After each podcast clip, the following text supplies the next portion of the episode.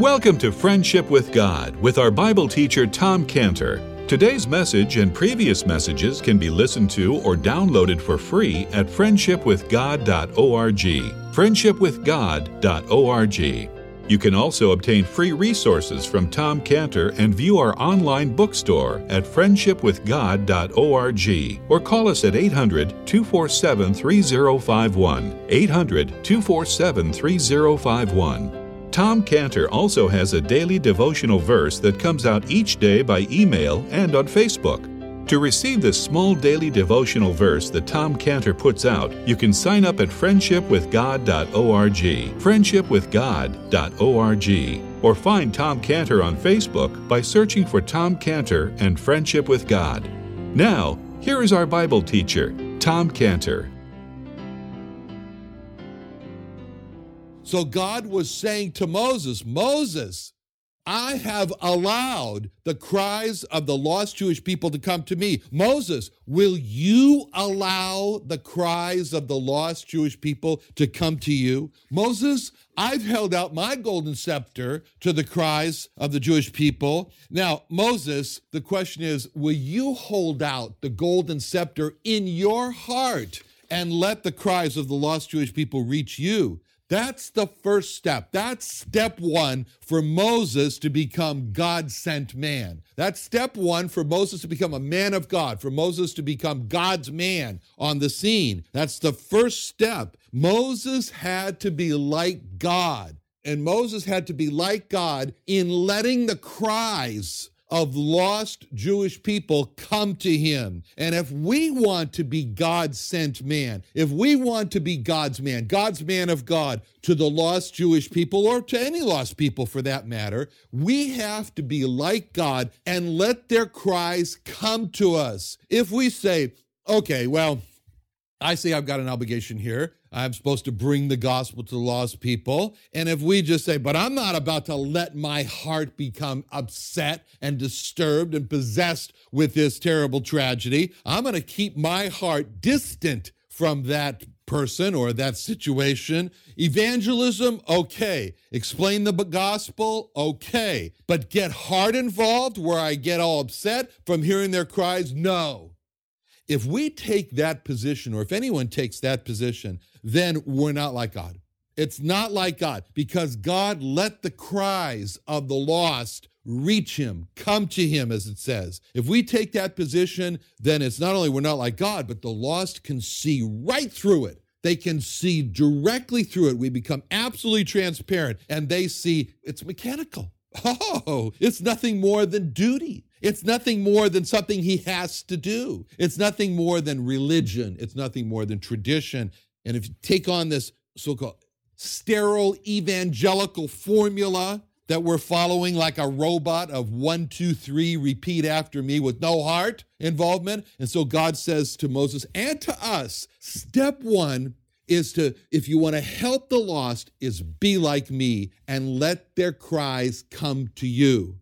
And think, how do you let the cries of the lost come? And how should Moses, how do we do that? Well, first of all, we think of how desperate it is to be separated from the creator and the judge. That separation is spoken about in Isaiah 59. It's that separation. When we think of the separation, then we hear the cry for help, to not be separated from God. We think of how shocking it is to know that you've been appointed once to die, and after that, the judgment. There's just one chance. After that, to die is appointed once to die, and after that, the judgment. And then we hear the cry for help. We think of how frightening it is to look at the grave and the fear that comes of having been laid in the grave and the fear of waking up when the greatest hope was annihilation and disintegration, but the fear of waking up only to be falling into the hands of an angry God. And we hear the cry for help. We think of how terrifying it is to be dragged into hell by Satan scratching the way to not be dragged and digging in the heels, but to be helplessly dragged. And we think of how, how terrifying that is to be dragged into hell by Satan, and we hear a cry for help. And we think of how horrifying it is to be tormented with pain and anguish with a non with no stop in eternity for hell. we think about that, then we hear the cry for help. Now, this is what God is saying to Moses. He's saying, Look, Moses, if I have let the cry of the lost children of Israel to come to me, you need to let the cry of the lost come to you. Same like God saying to us. If God has let the cry of the lost come to him, we need to let the cry of the lost come to us because the lost know when we care for their soul. And Do- David, David said something very, very important in Psalm 142 about knowing if a person really cared for his soul. And he says this in uh, Psalm 142 4, where David says, I looked on my right hand and beheld but there was no man that would know me. Refuge failed me. No man cared for my soul. See what David was saying there? David was saying he looked, he looked, and he said no person would know him. Boy, doesn't that remind us back in the, I remember back in the 60s and 70s when there was just an outcry in the city of New York because crimes were being committed and where there was a high density of people living in the area and there were screams and cries and people would open the window and then they quickly shut it and it was always the same thing they didn't want to get involved. That was the big phrase. No i don't want to get involved because if you get involved then it becomes a trouble for you. So just shut the, the window and let the crimes go on and they'd rather just see a crime and walk away and pretend as though they didn't see it because they don't want to get involved. And so david says he, he, that's when he was saying in psalm 142 4 when he says i looked i looked and there was no man that would know me. Nobody took any time to know him and he said, No man cared for my soul. So God says, Look, step number one, Moses, step number one for us. Know the lost, know them. And know them in their desperation, and know them in their loneliness, and know them in their terror, and know them in their horror, and know them in their fright, and know them in their fears. Know them, know them, God says. And then he says, care for their soul care for what happens to them, care for their eternity. And so God is calling for us to know the lost. God is calling for us to care for the souls of the lost. And he says, and that's what it means to be sent by God. And that's why God went through all of this description to Moses as a preparation for Moses to say, Moses, this is delivering the lost 101. First, hear their cries and see the state that they're in, know them and care for their souls. And no one, no one can be God's man. No one can be God's sent man. No one can be the man of God to deliver the lost unless he has God's broken heart for the lost. Because that's really what God is talking here. He is broken as a broken heart for the lost. Now, after God has told Moses this to really to lead Moses into what he had to do, but also showing that he has this motivation he has his motivation to see the children of Israel get delivered from the Egyptians. Then in verse 7, and then God has told Moses that he has come down to deliver them. And then God tells Moses that he's going to use Moses to deliver them.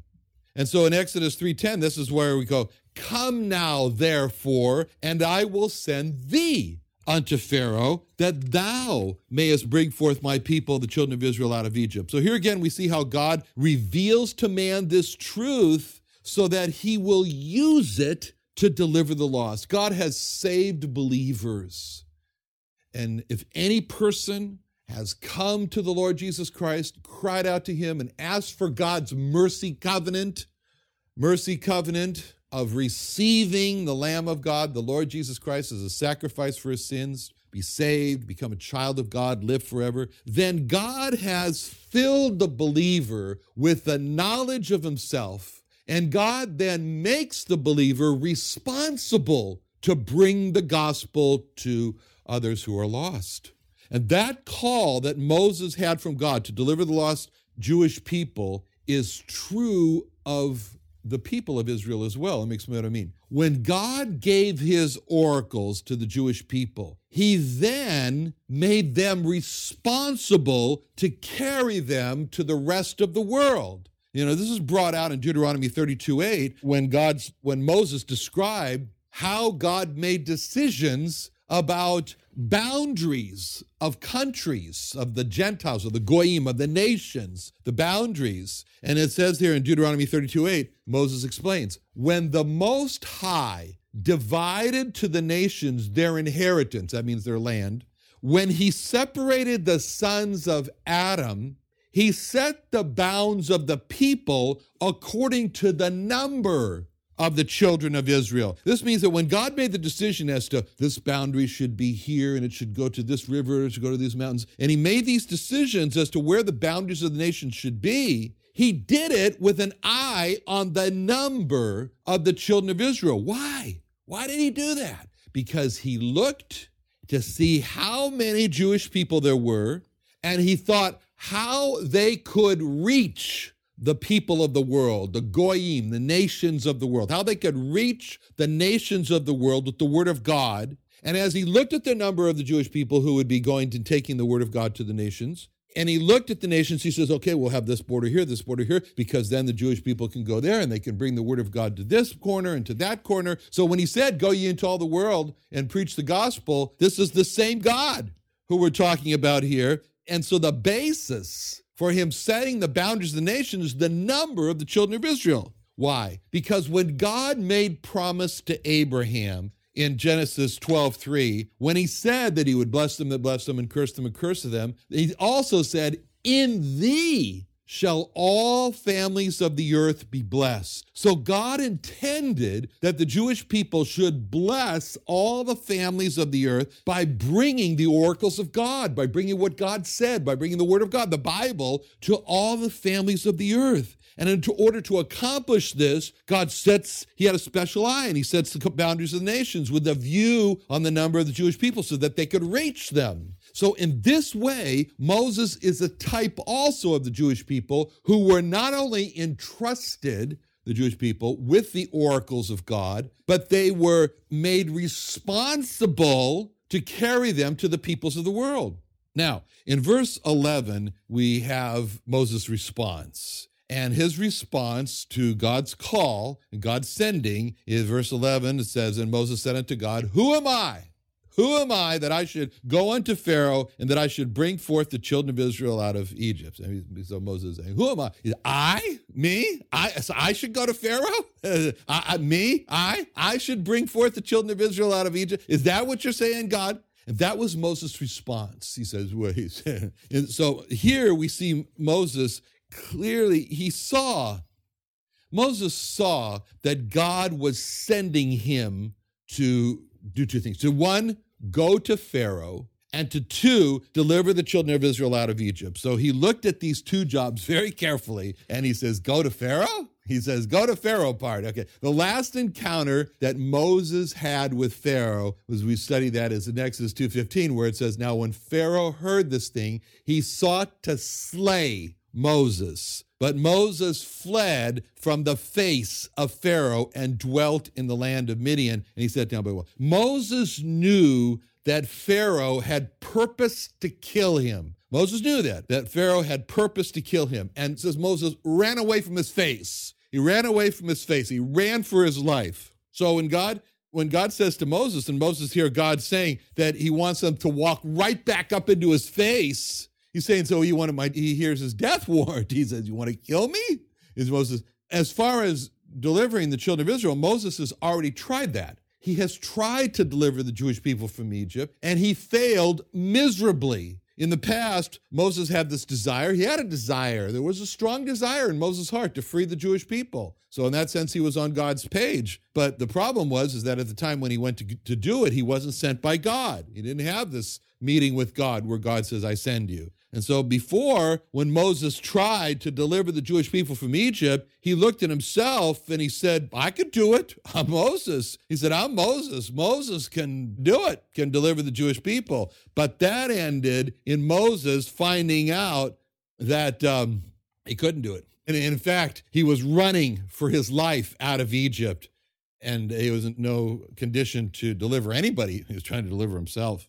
So, for the first 40 years of Moses' life, Moses had a very high estimation of himself, very high estimation. For the first 40 years of Moses' life as a prince in Egypt, as a uh, a war commander. Moses thought that he was everything. It says in the Bible that Moses was learned in all the wisdom of the Egyptians. See, Moses really thought himself, Moses thought he was everything. He really didn't think that he needed God. I mean, if Moses had a desire to do something, then Moses did it. And so Moses said, you know, there's no need for God, Moses thought. The only helping hand that I need is at the end of my arm. That's what he thought. In that way, Moses was a type of Israel. Today, when you go into the malls across America and you encounter young Israelis who have come over to sell things in these malls, and you start to talk with them and you begin to maybe you start to talk to them about God, and then we become shocked because most of them tell without any hesitation, Oh, I'm an atheist. I don't believe in God. I am an atheist. Yeah. And if they're not atheists, it's very clear that most of them feel no need for God at all. And they feel that they can just make their own life without the need for God. Thank you very much. And that's like Moses in the first 40 years of his life. And that's why I say Moses is a type of Israel, because for the first 40 years of Moses' life, Moses thought that he didn't need God, he was everything. He could do things by himself. And so, in that way, Moses is a type of the Jewish people today, of Israel today, able to do whatever they want to do without any need for God. But when Moses was discovered as a murderer in Egypt, and Moses was hunted, being hunted down for his life, Moses became a broken man.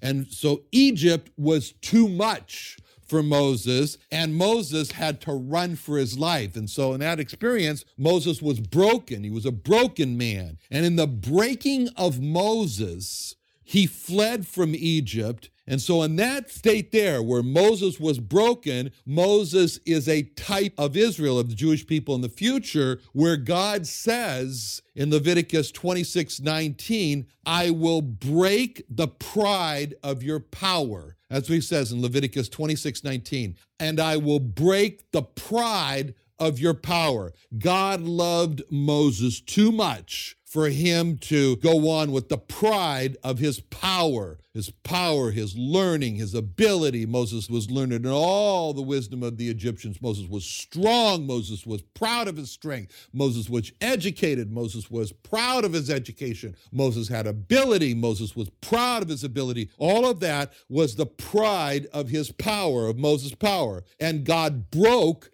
the pride of Moses' power when he ran when he was in that state of running out of Egypt for his life.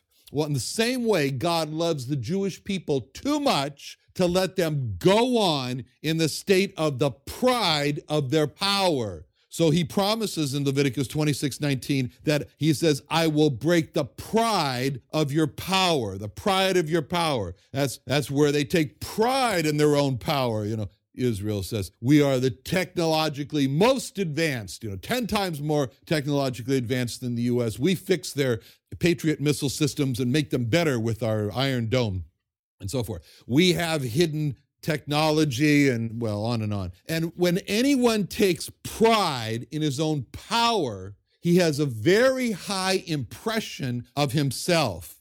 And this is a very bad thing because God says this cannot continue. And he says, I will break the pride of your power. And so when Israel, for example, was in danger of being absolutely annihilated by the Midianites, God called a man, Gideon, to save them. And there was a very great army of the Midianites who were assembled to wipe the Jewish people out, to kill them. And Gideon had in his army 32,000 soldiers. He had 32,000 soldiers. And so God started a process with Gideon to whittle down, to reduce the number of soldiers. So God told Gideon to, and if anybody's afraid here, that you just go home. So Gideon put out the call. If anybody's afraid, go home. So to his shock, 22,000 of his soldiers went home. And now he's left with just 10,000 men. And then when God told Gideon they had too many, he had too many with the 10,000. So he says, okay, bring them to a place here to drink water where they could drink water. And he says, I'm going to try them. And then the trial was that God told Gideon to watch for the men who drank water, putting their hand down and cupping it up you know, for a drink, which most of them did. And then he said, and then look for the men who drink water like a dog. He says, drink water like a dog, because he says, I want the men who drink water like a dog. He said, like a dog. So the 10,000, 9,700 men cupped water in their hands to drink, and 300 men lapped water like a dog. And that was the description he used in Judges 7 5, the one who drinks water like a dog. And so the God said, Now those are the ones that I want, just 300 men, the ones that are like dogs drinking water.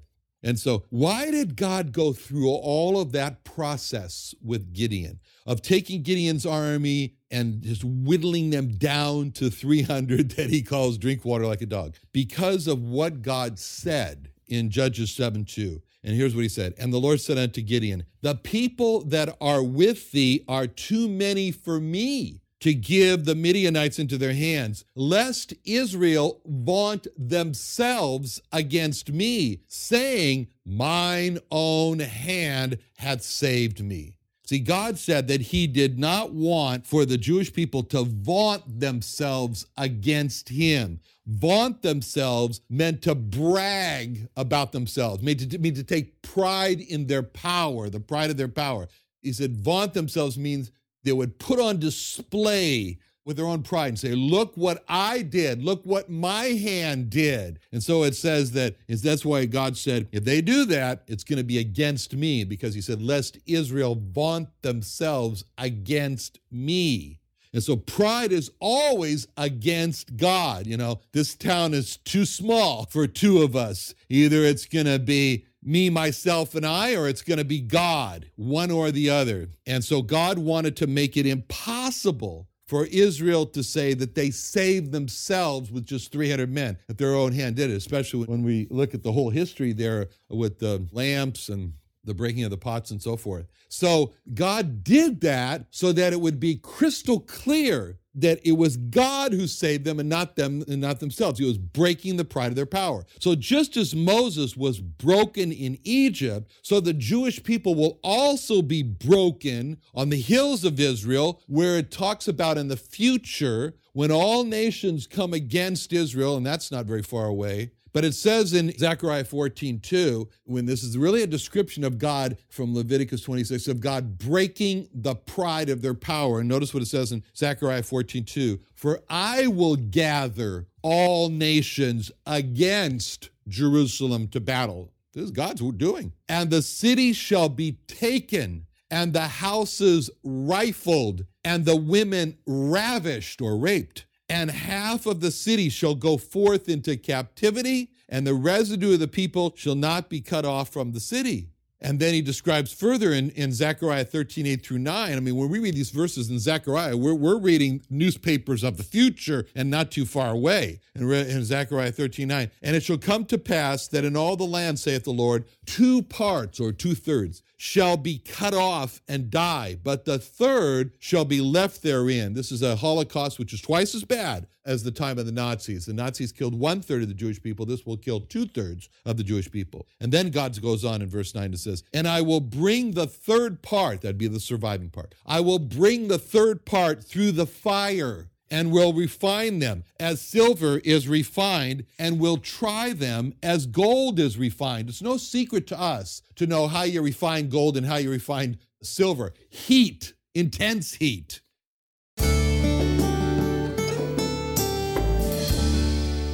Another wonderful day studying the Bible with our Bible teacher Tom Cantor here on Friendship with God. Don't forget that today's message and previous messages can be listened to and downloaded for free at friendshipwithgod.org.